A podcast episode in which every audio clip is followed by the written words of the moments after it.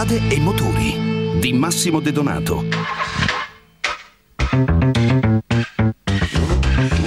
Salve a tutti da Massimo De Donato, benvenuti a questo nuovo appuntamento con Strade e Motori, l'appuntamento di Radio 24 dedicato al mondo dell'auto e della mobilità. Il mercato dell'auto di inizio 2021 è in ripresa grazie agli incentivi che però sono sempre meno. In base ai dati raccolti da Motus E, a marzo di quest'anno sono state immatricolate 30.000 nuove vetture, di cui 15.000 elettriche e ibride, ma nei primi tre mesi del 2021 è stata già utilizzata buona parte dei bonus. Di questo passo gli incentivi, persino quelli per le elettriche, potrebbero esaurirsi entro agosto, causando un danno di non poco conto al mercato in lenta ripresa. Arrivederci gomme invernali. Il 15 aprile termina l'obbligo, in vigore dallo scorso 15 novembre per tutti gli autoveicoli a motore, di circolare con pneumatici invernali o di avere le catene a bordo.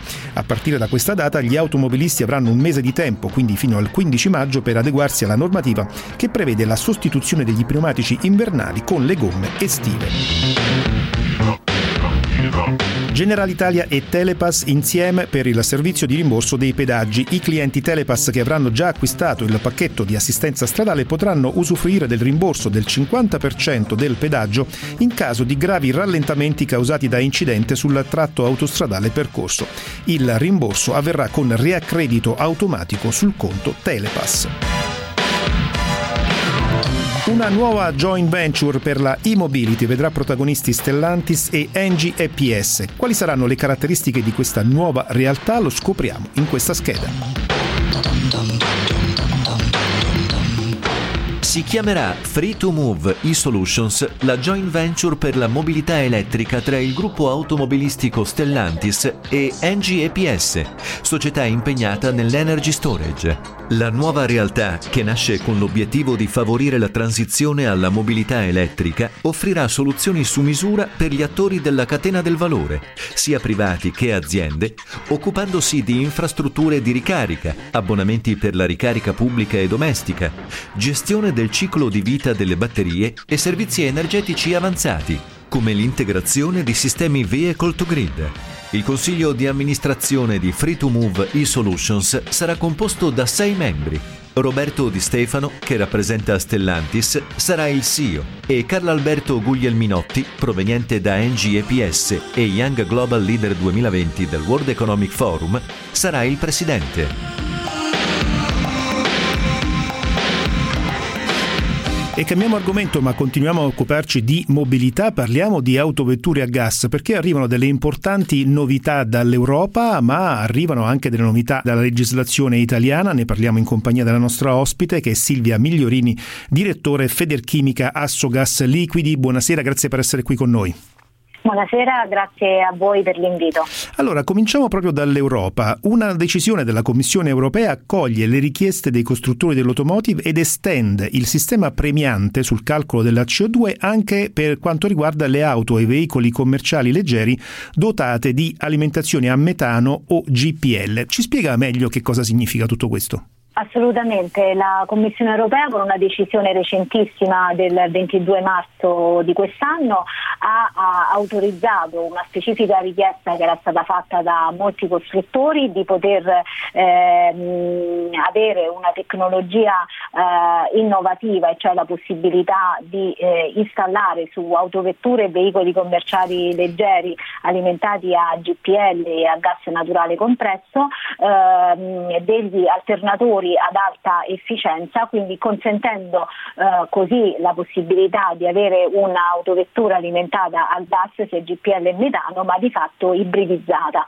E questo eh, conseguentemente eh, consente eh, la possibilità, come appunto oh, si diceva, di poter eh, avere questo sistema premiante sul calcolo della emissione eh, della CO2 ehm, su veicoli mm. alimentati a GPL a metano metano sia mono che bifuel dotati di questi alternatori ad alta efficienza e quindi questo consentirà eh, ai consumatori di poter avere, speriamo a breve sul mercato, un, uh, ulteriori modelli alimentati con i carburanti gassosi che potranno uh, avere insieme la possibilità di sfruttare i, i vantaggi dell'ibrido anche nella riduzione certo. dei consumi. Ecco, dal punto di vista invece dei premi eh, e quindi della possibilità magari di utilizzare degli incentivi per acquistare eh, queste auto, a che punto siamo?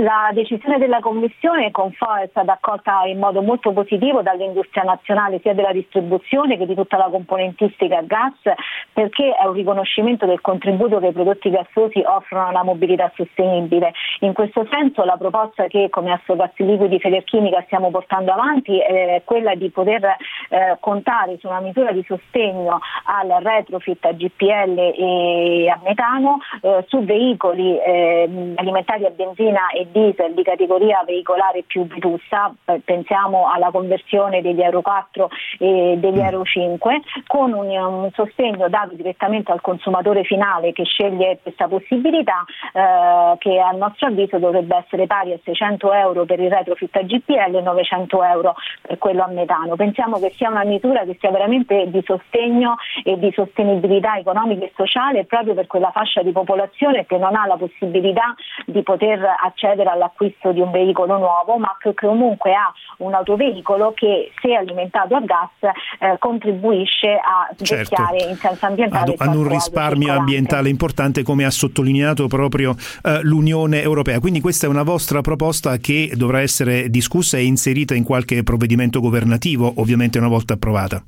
Assolutamente sì, noi abbiamo avuto modo di rievidenziare nuovamente questa esigenza anche nell'ambito del più ampio dibattito sul recovery plan e il nostro auspicio, la nostra attesa è di poter però a breve eh, poter vedere eh, concretizzata questa proposta in uno dei prossimi eh, provvedimenti che magari il governo adotterà anche collegato all'emergenza sanitaria perché comunque anche il nostro settore eh, sta eh, soffrendo molto perché i blocchi della circolazione, della mobilità privata incidono anche anche sul eh, settore eh, che noi rappresentiamo e voglio evidenziare che il settore della componentistica eh, a gas è un settore di rilevanza e di eccellenza industriale mm. nazionale, radicata sul territorio anche in termini occupazionali ma con una fortissima vocazione anche per l'export certo. e quindi per l'estero. Eh, siamo in chiusura, abbiamo ancora un minuto, veniamo invece ad un provvedimento nazionale eh, per chi questi serbatoi ce li ha già ed in particolare è stato pubblicato il decreto del Ministero, ex Ministero Ministero dei Trasporti, ora Ministero delle Infrastrutture e delle Mobilità Sostenibili, sulla sostituzione dei serbatoi GPL degli autoveicoli. Ecco, cosa prevede questo decreto? Era un decreto da tempo atteso e richiesto dal settore, ma in realtà che consente una semplificazione eh, della uh, sostituzione decennale dei serbatoi di GPL sugli autoveicoli.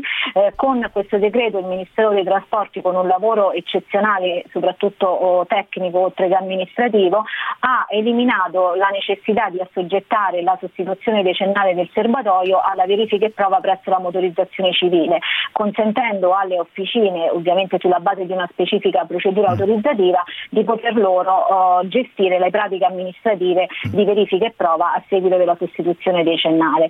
Eh, in questo modo si sono liberate risorse importanti anche per, motor- per, le motorizzazioni civili che potranno quindi essere dedicate a tutti gli altri servizi di loro competenza. Dal punto di vista del nostro settore e dei consumatori è stata data una risposta uh, veramente efficace a un problema che aveva uh, comportato dei blocchi nei servizi resi eh, dalla motorizzazione, quindi con delle tempistiche molto lunghe di approvazione. Certo. E questo a maggior ragione conferma nella volontà comunque secondo noi della, della, della, dell'amministrazione di puntare sulle alimentazioni a gas. E noi seguiremo con attenzione l'evoluzione di questa volontà anche nelle prossime settimane, nei prossimi mesi. Termina qui questa prima parte di Strade e Motori. Salutiamo e ringraziamo la nostra prima ospite Silvia Migliorini, direttore di Federchimica Asso Gas Liquidi. Ci risentiamo tra pochi minuti per la seconda parte di Strade e Motori, spazio questa volta eccezionalmente al mondo delle moto. Ne parleremo in compagnia di Andrea Buzzoni, direttore generale e AD di Triumph Motorcycle. Tutto questo fra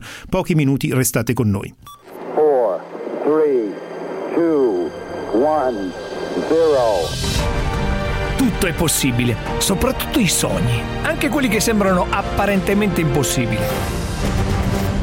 In questo periodo di pandemia abbiamo bisogno più che mai di sognare e di pensare in grande. Marco Berri racconta 12 storie di sognatori che non si sono arresi e credendo in se stessi hanno sfidato i propri limiti e superato tutti gli ostacoli. Storie di sognatori di Marco Berri è il nuovo podcast originale di Radio 24, online da lunedì 12 aprile sulle principali piattaforme e su radio24.it il sogno di una vita e rischiare tutto per raggiungerlo. Se vuoi, puoi.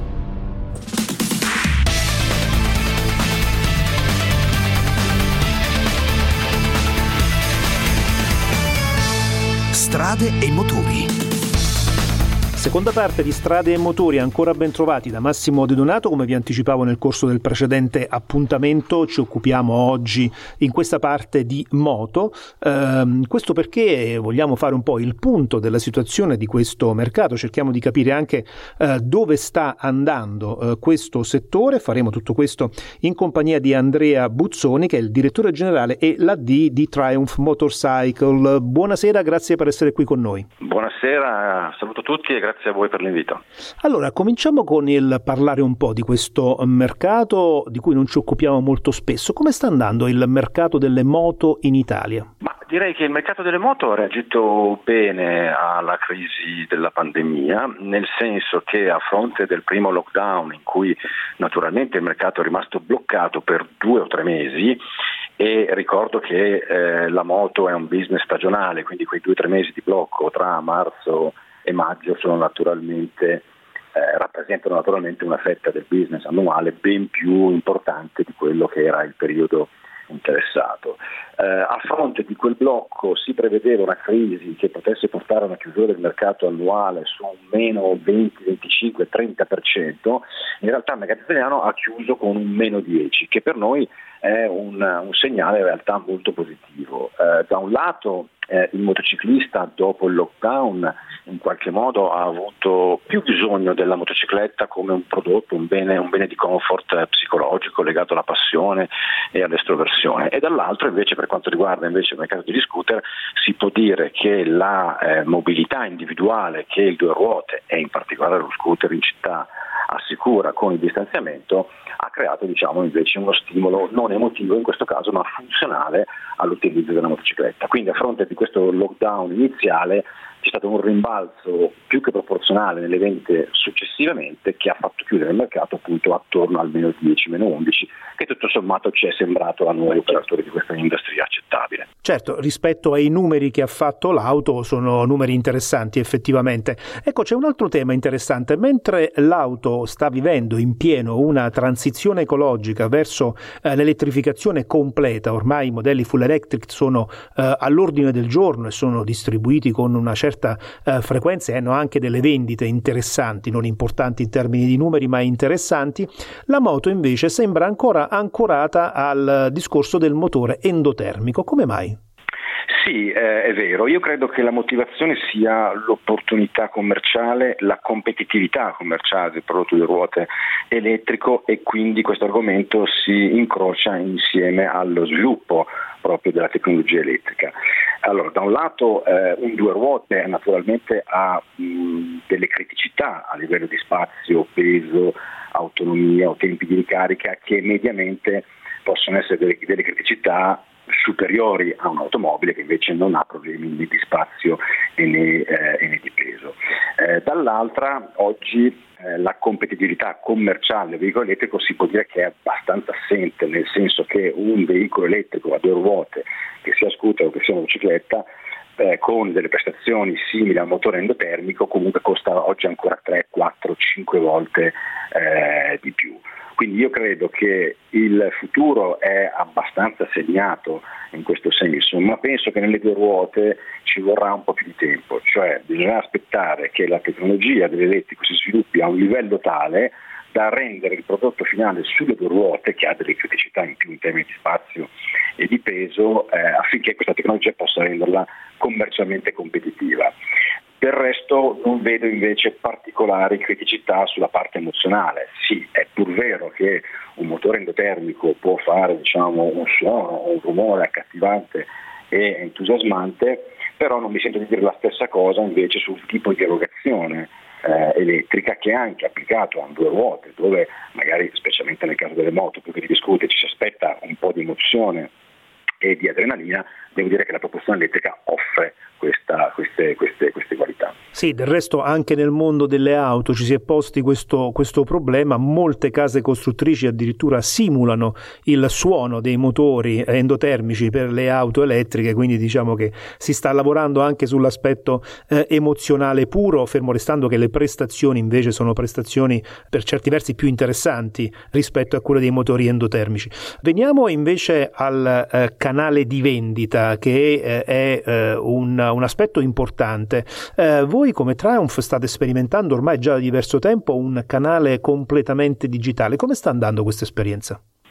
Ma allora noi ci siamo accorti, eh, grazie purtroppo a questa pandemia che ha accelerato alcuni processi di smaterializzazione delle vendite, ci siamo accorti a un certo punto, questo proprio durante il primo lockdown, che in futuro sarebbe stato quantomeno eh, inadeguato distinguere eh, il canale fisico dal canale digitale, nel senso che alla fine con questa diciamo, forte propensione all'e-commerce che c'è stata, specialmente in Italia, che è un po' indietro rispetto ad altri paesi, che c'è stato durante il lockdown, dove l'aumento dell'e-commerce ha superato il 300-350% dell'utilizzo, eh, ci siamo fondamentalmente messi nelle condizioni di dire beh, deve essere il cliente che sceglie di volta in volta se utilizzare un, canale, un canale digitale o un canale eh, fisico, ma senza naturalmente da parte nostra nessun pregiudizio o nessun diciamo, eh, atteggiamento di favore verso l'uno o verso l'altro.